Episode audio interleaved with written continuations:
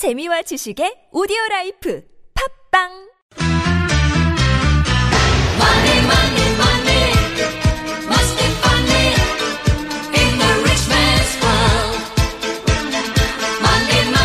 you burning money to heat your house? Are you sweating from an empty wallet? Cool off with these tips. It's time for Money Saver.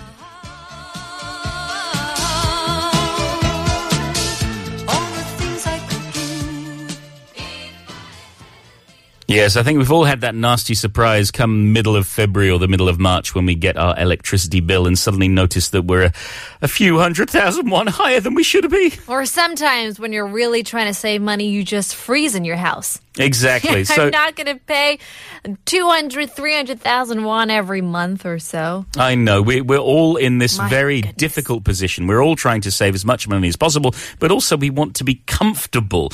So we're here to tell you how to save on your heating costs. And our first tip is to know the right temperature for your house.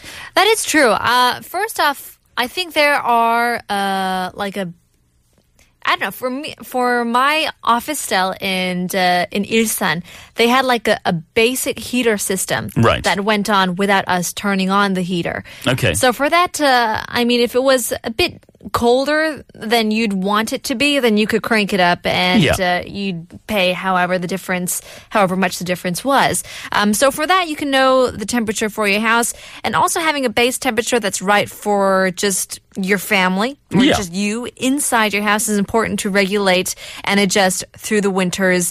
Different up and down temperatures. You know, sometimes it's negative eight degrees, sometimes it's four degrees just sure. here in Seoul. So raising and lowering the temperature settings by a degree or two at times won't uh, make as much of an impact on your bills, but having a regular base temperature will give you a good look at what your heating bill will be on an average. So you can find out right away if there's going to be any strange irregularities in your bill. Yeah, experts say that around eighteen to twenty degrees is going to be the perfect base temperature for your house. Of course, it's different on uh, each family, depending on how resistant to cold you are. Mm-hmm. Um, the other thing that you can do, and I think we've we've we've tried this before, certainly the two of us, is bubble wrap. Yes, and now if you actually go to uh, some clothing stores, Yeah. they give you bubble wrap. Okay. Well, for... you can you can also buy rolls. That's true. You can also buy the special tape uh, that goes on. And uh, there's even decorative or patterned bubble I wrap know. that you can get now.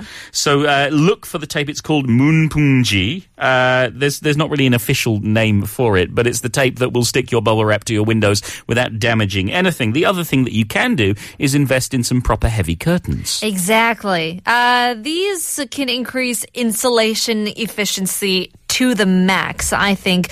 You just want to get some heavy indoor curtains for your windows. They may not be the best looking ones, but they'll keep you nice and warm. A lot of uh, the the indoor heater yeah.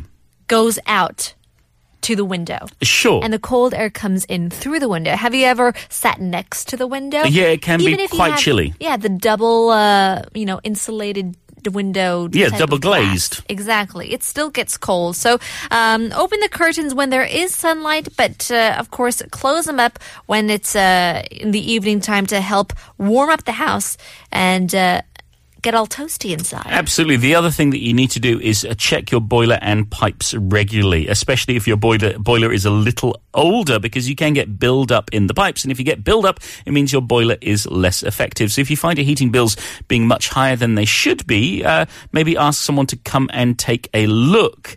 Uh, and when you're looking to get a house, ask the realtor how old your boiler is and how much the monthly bill comes out to make sure that you're not going to get swindled.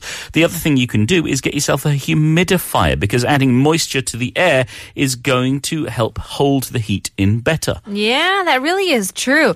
Uh, if you're going uh, camping, or if you've been camping, you could use some camping equipment if you have one. Have you seen those uh, tent beds that people do nowadays? Well, I know, I know, I know a couple who posted uh, on social media, and they showed a picture of them inside their tent, inside their room. Yeah, it actually increases uh, the temperature in your tent by five degrees Celsius or even more. Yeah, it's, so it's quite comfy. You might need yourself a little bit of a lamp and uh, maybe a cup of coffee and a book, but it'll keep you toasty warm.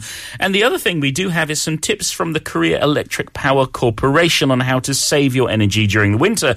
They say try not to use too much electricity between ten and twelve and five and seven, or in the evening rather. So ten and twelve in the morning, five and seven in the evening, because that's when electricity use is at its highest.